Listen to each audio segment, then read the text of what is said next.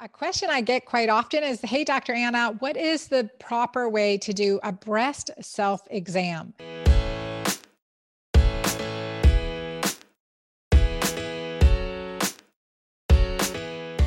And I do believe doing your breast self exam is one of your, it's just part of routine self care. Mark on your calendar, say the 7th of every month, or choose a day. Maybe it's your birthday. Mine's July 28th. So, 28th of every month, I'm going to do my breast self exam. And that's a really important thing. So, how do you do it?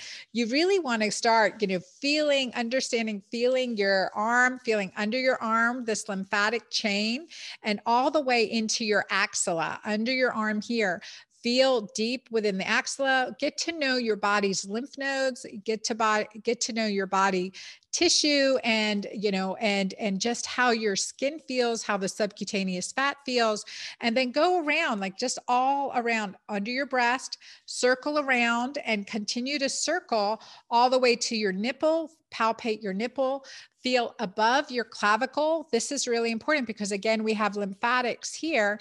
Feel above your clavicle and all the way down your breast and repeat it on the other side. You want to do soft, medium, and deep touch using the pads of your fingers and doing a circular motion, or you could go up and down, but do it the same way every time you do it.